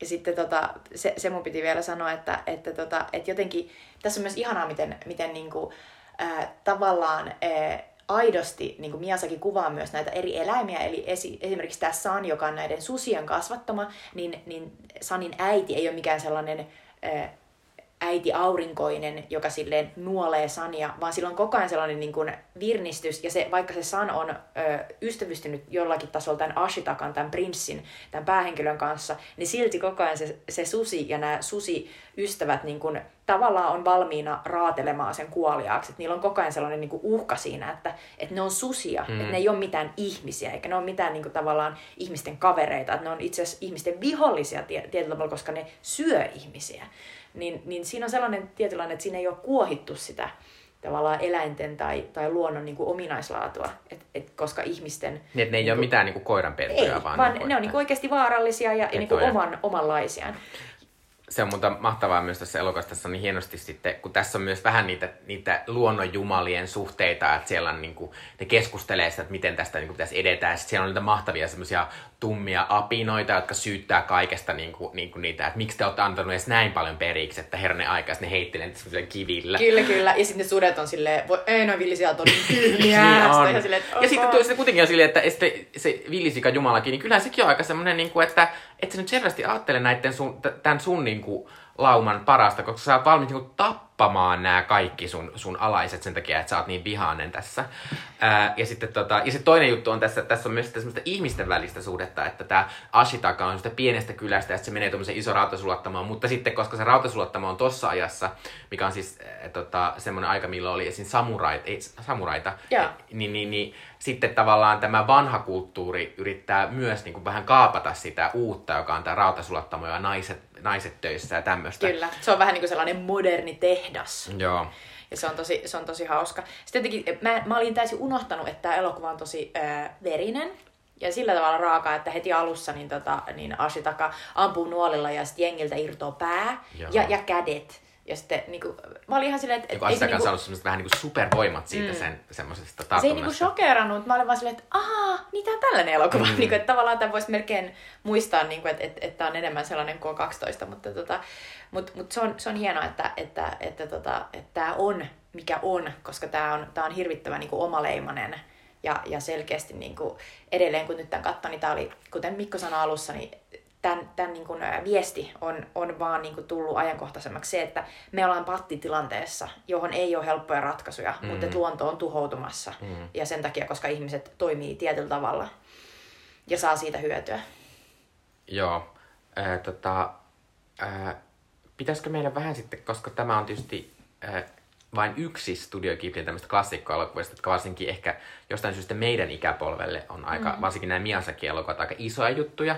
Ää, mulla ainakin on se muistikuva, että mulla on joskus ollut VHS-kasetilla siis ainakin Totoro ja, ja Porco Rosso. Wow. Että ne on tullut joskus jostain Yleltä, koska mä muistan, että mä oon katsonut tosi monta kertaa ainakin ne elokuvat. Että tota, ää, niin, niin, niin voitaisiin vähän käydä läpi tota, tota, ää, Studio Ghibliä ja sen, sen vähän tuommoista perinnettä. Ää, se pitää sanoa, että, että Netflix on tehnyt tämmöisen kulttuurityön ainakin tänne länsi, länsimaihin, että nämä kaikki Studio Ghiblin elokuvat tai ainakin melkein, niin löytyy tällä hetkellä Netflixistä. Kyllä, se on tosi iso, iso syy mennä Netflixiin ja katsomaan niitä. Studio Ghibli muistetaan ehkä parhaiten niin kuin kahden pääanimaattorin, eli Hayao Miyazakin ja sitten Isao Takahatan elokuvista. Että heillä on ollut aivan omat tällaiset kiinnostuksen kohteet, jotka näkyy näissä näiden elokuvissaan. Eli Takahatalla on enemmän sellainen arki, realismi ja Japanin niin kuin tarut. Miyazakilla ehkä enemmän sellainen myyttisyys, luontoyhteys ja sitten ihan sadut että jos ajattelee, niin Miyazakilla on nimenomaan tällaisia Prince Mononoke lisäksi niin tosiaan henkien kätkemä ja sitten tota, tällaisia Tuulenlaakson naasikaa, Laputa linna taivaalla, Ponjo rantakalliolla, naapurini Totoro, ää, jotka on, niin kuin, siinä on paljon tällaisia niin kuin, on toisaalta lastenelokuvia, sitten on tällaisia niin kuin eeppisiä taisteluelokuvia ja, ja, ja sitten niin kuin, tavallaan siellä on mukana sitä luontoyhteyttä mm. ja, ja näin. Ja sitten taas niin kuin, Takahata on tehnyt enemmän elokuvia ehkä sellaisesta sellaisista niin kuin, tavallaan realistisista asioista, että siellä on esimerkiksi ää, naapurini Yamadat, joka on tällainen hauska, ää, itse asiassa sarjakuvastrippiin alun perin perustuva elokuva tällaisesta japanilaisperheestä. Ja sitten tota, ää, Tulikärpästen hauta, ja, ja tota, jo- joka on siis yksi maailman surullisimmista elokuvista, joka, joka kertoo siis kauhea. tällaisesta toisen maailmansodan tota, ää, niin kuin, kauhuihin ää, jäävistä mä- veljeksistä. Mä kerron turkaushausta silleen, että mulla oli niin kuin, aika monella, niin mulla oli tämmönen anime-kausi mun elämässä ja sitten se oli silleen, että kaikkia animeja katsottiin ja sitten me katsottiin mun, mun ää, ystävä jo- Joonaksen kanssa katsottiin näitä. Silleen, vähän silleen, että me ei välttämättä edes mietitty, että, että, että, että tää on tämmönen tosi kuuluisa, että katsotaan tää. Mä muistan, kun me oltiin katsottu just joku semmonen tosi lapsellinen ja sitten jälkeen katsottiin tää ja sitten mä olin silleen, what the fuck? Kyllä, siis tää on ihan sellainen, että tätä on vaikea katsoa itkemättä, vaikka Mm. ei useinkaan itkisi. Ää, ja sitten tota, ja viimeis, viimeisimpänä ehkä ää, niin tämä Prinsessa Kaguyan taru, joka on, joka on ihana sellainen tota, Joo. japanilaiseen taruun perustuva sellainen tota, tosi ihanalla sellaisella ää, tietyllä niin animointityylillä piirretty. Joo, sehän oli Oscar-ehdokkaana. Tämä on tavallaan hauskaa verrata näitä kahta ohjaajaa, koska näissä selvästi on, että että tuossa Miasakissa on joku semmoinen puoli, joka toimii, että sen kerronta toimii paremmin länsimaissa kuin tämä Takahatan, koska äh, Takahatan elokuvat on, on aika, ja niissä on aika usein semmoisia selvästi tosi paikallisia juttuja. Esimerkiksi mä muistan, mä katsoa hänen ohjelmansa Pomko, Pompokon, joka kertoo tällaista oudoista Pussiratista, niin, tämmöistä kyllä, joilla on semmoiset oudot maagiset. penismäiset pallit. asiat. Ää, ja se Jolla oli tosi lentää. kummallista. Ää, ja niin, tota, tota, ää, niin tavallaan nä- näissä on se ero, ero mutta tota, ää, ja tota, kyllä siis, vaikka nämä monet elokuvat, mistä puhutaan nyt, niin aika vanhoja, niin tietysti tota, edelleen Studio Ghibli siis tekee elokuvia. Ää, ja tota, ää, uusimpia on tämmöisen ää, Hiromasa Yonebayashi, jota, jotka on tehty esimerkiksi Kätkijät ja Marni y- tyttö ikkunassa, jotka on tullut Suomessakin ensi iltaan. Ja lisäksi tota, toi, toi, toi ää, Miasakin poika Goro Goro Miyazaki. ää, on ohjannut siis muutamia elokuvia, muun muassa Maameren tarinat. Kyllä, ää, mutta tota, mä, olen yl, ymmär, mä en nähnyt ikinä tätä Maameren tarinoita. Se ei No- oo hyvä. No kun mä oon ymmärtänyt, että, että ainakaan kauhean paljon tätä lahjakkuutta ei ole siirtynyt pojalle. Mielestäni Goro Miyazaki oli ennen tätä tota, ä, animaatio-ohjauskeikkaansa, niin hän oli jonkun ä, Ghibli-teemapuiston johtaja. Jossa minä olen käynyt. Ah, mahtavaa. Se oli ihan mahtavaa. Ää, edelleen harmittaa, että olin liian vanha, että en päässyt kissapussin. Moi ei. Mm, Se oli vaan lapsille. Moi ei.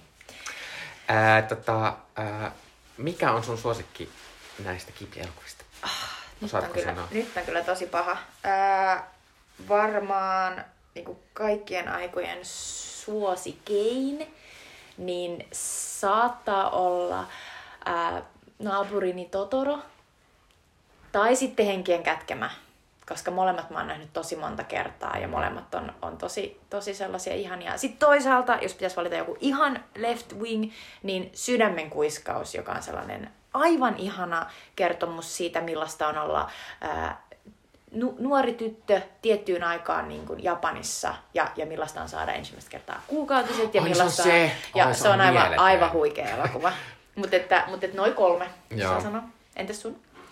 Ää, mä en tiedä siis, ää, no mä tykkään Totorosta tosi paljon tietenkin, mutta sitten mä ajattelen, että, että se on vähän semmoinen itsestäänselvä valinta.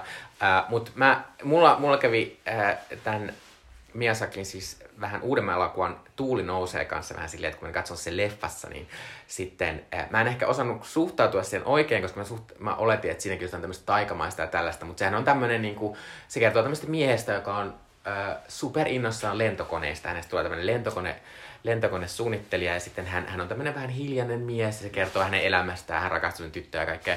Mutta sitten mä oon katsonut sen jälkikäteen ja musta se on aivan mahtavaa ja siinä on aivan, kun Miyazakilla on näitä mahtavia, että, hän, että se niinku fiksaa, että hän saa tämmöisen fiksaation niin jotain tietystä asioista kuvaa nyt tosi hienosti, niin kuin tuossa Mononokessa esimerkiksi ne kaikki eläimet ja luonto ja tälleen, niin tässä on aivan siis käsittämättä hienoja semmoisia lentokoneella mm. lentämiskohtauksia ja sellaisia. joita niinku- äh, hänellä oli jo Porkorossassa, Kyllä. mutta, mutta tässä ne on ihan erityyppisiä. Ja, ja voin sanoa, että kyllä, tämä on ihan loistava Mutta valinta. pitää kyllä nostaa siis myös Porkorossaa, koska Porkorossa on kaikessa outoudessaan. Ja, ja semmoisessa tietysti semmoisessa, niinku, se on aika aikuiselokuva, niin tota, se on musta ihan mahtava. Se on kyllä mahtava. Sika, joka lentää. Joo, ja tota, äh, se pitää sanoa tässä vielä, että että mm, Hayao Miyazaki, vaikka onkin jo melko iäkäs, niin hän on tällä hetkellä siis, vaikka hän on kertonut jo aikaisemmin, että hän jää eläkkeelle. Hän on jäänyt eläkkeelle monta Kyllä, kertaa. Ja me, mutta- ollaan, me ollaan nähty myös yhdessä mun mielestä se dokkari, joka kertoi Mm. siitä, miten Hayao Miyazaki jää nyt Mm. eläkkeelle. Niin hän ei kyllä jää. Hän ei jää, koska hän on tekemässä tälläkin hetkellä uutta elokuvaa. Ää, tota, onko sulla vielä jotain, mitä haluat nostaa Ei, ei erityisesti. Mononokesta tai... Sanon vaan, että, että menkää katsomaan niitä tota, ää, nyt Netflixistä heti. Chop Mm. chop. Mäkin sanoin, että kannattaa mennä sen takia, että varsinkin nykyanimaatioon verrattuna ne on aika erilaisia ja jotenkin niissä ei pyritä sellaiseen niin kuin ehkä koko kansan viihdyttämiseen, vaan vaaditaan enemmän. Ää, Mononokeen liittyen kannattaa katsoa, jos on Apple Plussa, vai Apple TV, mikä sen nimi onkaan, niin siellä on tämmöinen Susikansa, Irlantiin sijoittuva tämmöinen mahtava animaatio, kertoo tämmöisestä vähän prinssa mononokemaisesta tytöstä, joka elää susien kanssa, ja jossa on aika lailla samanlainen teema, mutta se on, tota, se on hieno ja se on myös piirretty hienosti. Ää, tässä meillä on ollut tapana, että aina tämän osuuden lopussa kerromme, että mitkä on ollut meidän suosikkiasiat vuodelta 97. Minä voin aloittaa. Minun Ole suosikkini on, on Spice World the Movie, äh, eli Spice Girls elokuva. Äh, tämä ei ole sellainen elokuva, joka on kestänyt kauhean aikaa, tai ihan hyvä elokuva, mutta tuolloin se oli ehdottomasti äh, mulle varmasti tärkein asia, koska tavallaan tämä oli semmoisen koko sen Spice Girls, lyhyen lyhyen Spice Girls ajan ja ajan hypen, hypen semmoinen niin tiivistymä ja semmoinen ihan mahtava. Ja mä muistan, mä oon kattonut tämän varmaan siis sataa kertaa. Ja mä muistan, mä kat- kävin katsomassa tämän, tai mä katsoin tämän, äh, katsoin mun kaverin kanssa niin yhdessä äh, pari vuotta sitten Mun synttärien jälkeen. ehkä, ää, niin, tota, niin edelleen muistin kyllä tämän ihan hillittömän hyvin. Ää, ja tota, tämä on semmoinen hullu nostalgiatrippi, ei ehkä on paras elokuva, mutta tavallaan tuona aikana ää, se oli todella, todella mahtava juttu. Ää, mun suosikkielokuva vuodelta 97, joka oli muuten ihan mahtava elokuva vuosi, anyway, oli vaikea valita, niin on ää, David Lynchin Lost Highway, ää, joka on todella ahdistava, todella, todella ää, sekopäinen, mutta toisaalta jos sitä miettii freudilaisittain, niin tosi selkeä elokuva siitä, miten mies ää, saa ää, fiksoitumaan siitä, että, että hän ei pysty suoriutumaan sängyssä ää, vaimonsa kanssa, joten hän, hän tota, ää, päätyy ää, tietyssä niin kun, ää, puuskassaan murhaamaan vaimonsa, jonka jälkeen hän, hän saa sellaisen ää, mental breakdownin ja alkaa kuvitella elämäänsä sellaisena 50-luvun tavallaan elokuvana, jossa hän on sellainen James Dean-tyyppinen tota, rebel ja sitten, tota, sitten hänen, hänen rakastettuaan, johon hän on ihastunut, niin, niin, niin kontrolloi sellainen ää, kamala ää, ää, mafioso. Mutta, tota, mutta tämä elokuva siis, tämä muistetaan siitä, että, että, että tämä alkaa ihan tavallisesti, missä on niinku tällainen tavallaan aviopari, ja, ja sitten yhtäkkiä tämä mies alkaa saada sellaisia tosi pelottavia videonauhoja, joissa on kuvattu he, heidän kotiaan ja heitä kotonaan. Ja, ja, tota, ja sitten hän alkaa ihmetellä, että mitä, ja sitten hän tapaa sellaisissa bileissä sellaisen ihan hirvittävän näköisen valkonaamaisen miehen, joka on silleen, moi, että tota, vastaat tähän puhelimeen, ja sitten siellä puhelimessa on se sama mies. Ja sitten se alkaa mennä siitä eteenpäin, ja, ja loppujen lopuksi niin kun, on, on, on, on hyvin, hyvin sekavaa, mitä tapahtuu, mutta, mutta kaikki loppujen lopuksi selviää, etenkin jos katsoo ää, Pervert's Guide to Cinema, ää, Slavoj Sisekin hauskan ää, freudilaisen ää, vi, vi, vits, vitsikkään tota, ää, elokuvan, jossa käydään läpi se, että mitä tämä elokuva voisi tarkoittaa. Mutta tässä on siis pääosassa ää, Bill Pullman ja ää, Arguetten sisaruksista sanoisin, että äh, siis se Boyhood Arguette, eli Patrice- r- Patricia. Patricia, Joo, joo, joo. Yes. Ja tää on tosi makeen näköinen, koska katsottiin tää ihan vastikään, ja, ja tota, tää, on, tää on sellainen klassi, klassikko ö, statuksen omaava, että tässä on paljon sellaista VHS, tavallaan surinaa ja särinää, ja sitten toisaalta noi tyypit on niinku stylattu tosi silleen niinku pelkistetysti. Että, et se on tosi hauska ja outo ja pelottava, mutta ehdottoman lynchiläinen. Mä en näe sitä ikinä kokonaan, mutta mä en nähnyt osia, koska toi, toi on sille rings a bell toi pelottaa valkomaalainen, valkonaamainen mies bileissä. Äh, loppuun vielä Sweetly Dippejä. Ja loppuun vielä Sweezy Dippejä, eli meidän kulttuurisuosituksia teille. Äh, mun kulttuurisuositus on C-moresta löytyvä Ramy, R-A-M-Y, äh, tota, äh, tämmöinen draamakomediasarja, jonka, joka on siis äh, äh, Rami Jusseipin äh, luoma tämmöinen äh, sarjassa on tehty jo kaksi kautta ja kolmas on tulossa. Ja tämä kertoo siis, siis tämmöisestä ää, miehestä, joka asuu New Yorkissa. Ää, ja hän on siis islamilaistaustainen. Hänen perheensä on, on islam Egyptistä. Ja sitten tämä kertoo tämmöisestä, tämä Rami itse on tämmöinen sit työskentelee jossain niin tämmöisessä ohjelmointifirmassa ja elää tämmöistä periaatteessa aika niin kuin normaalia länsimaisen tyyppistä niin kuin elämää, mutta sitten hän niin kuin tässä sarjan, sarjan alussa on vähän silleen, että hän ehkä haluaa tutustua paremmin tähän hänen niin kuin vanhempien ja, ja tähän egyptiläiseen kulttuuriin ja islamiin ja yrittää ottaa sieltä niitä osia mukaan siihen sen, sen elämään. Ja sitten tavallaan tässä tämä suuri, suuri juttu on se, että tavallaan kun on tämä Amerikan kulttuurissa, hän elää kuitenkin, joka on tämmöistä aika maallista ja se uskonto ei ole ja, ja ei, ei ole tavallaan, että ihmiset vaan tekee mitä haluaa ja kaikkea. Ja islam on kuitenkin semmoinen, että jos sä haluat sitä harjoittaa silleen niin kuin kunnolla, niin sit siinä on monia asioita, mitä niin kuin vaaditaan, niin kuin esimerkiksi rukoiluja, että käydä tavata paljon perhettä ja tällaista.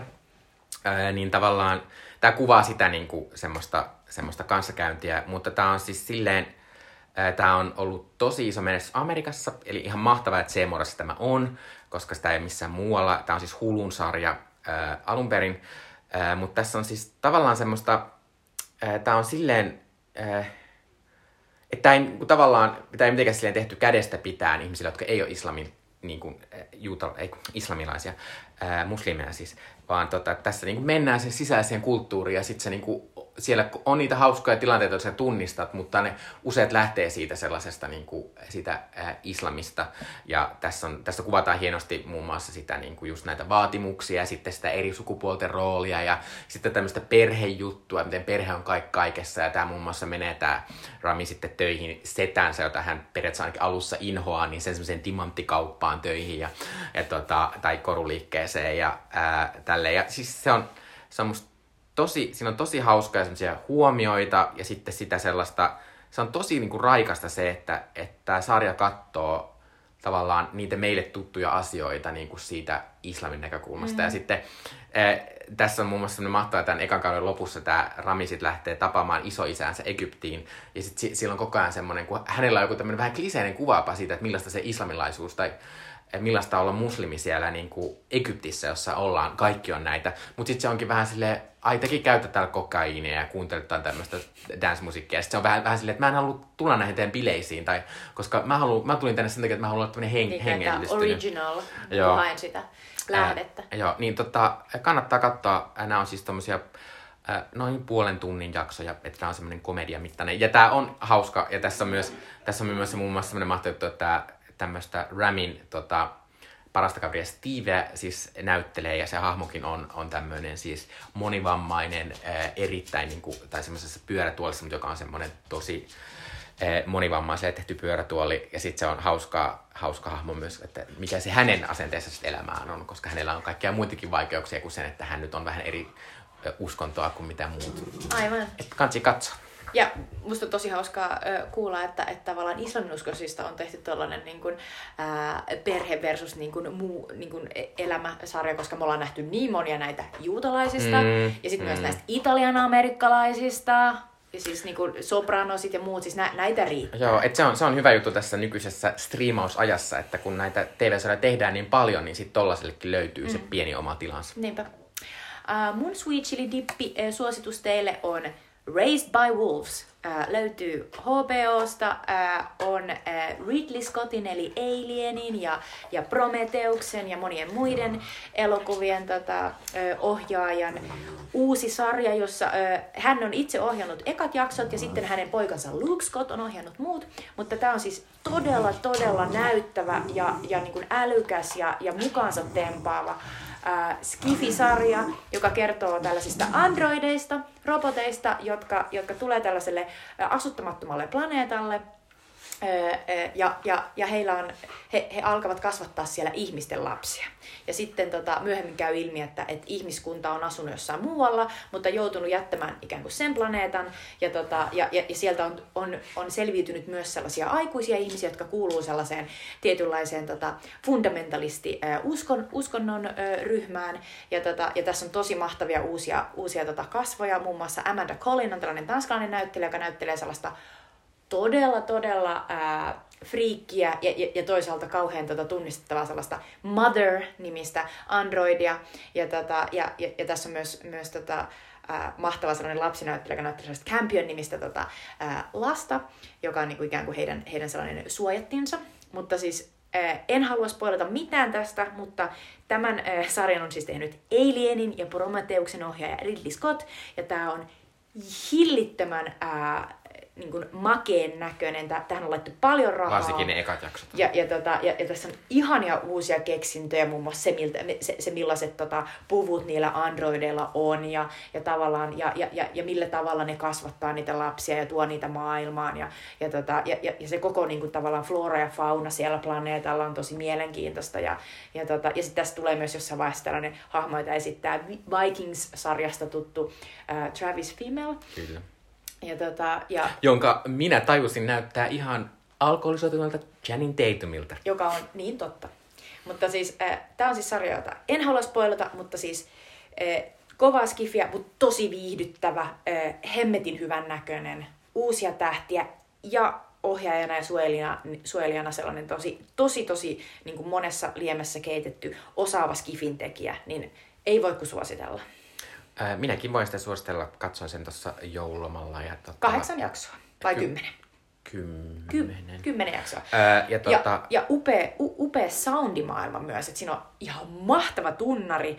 Ja, Ihan ja aivan, mieletön tunnari. Ja aivan, aivan himmeen upeita tota ääniä, että et kannattaa kuunnella vaikka, vaikka jollain kuulokkeella, jos ei pysty, pysty pitämään ääniä koko Joo, ja pitää sanoa se, että, että itse olen Skifin ystävä ja, ja harvoin on tämmöistä NS hard Skifiä ää, tota, tehty, tehty näin isoa rahalla telkkariin, ää, mutta tämä onneksi on osittain sen syytä, että tämä on siis HBO Max Kyllä. Amerikassa olevan striimauspalvelun. Niin Ja, ja, ja toinen. Hard Skifi-sarja, joka on tosi hyvä, jo, jo, jota ei mainosta juuri ollenkaan, mutta jonka voi katsoa Suomessa Amazon Primella The Expanse, joka on siis tosi isolla rahalla tehty.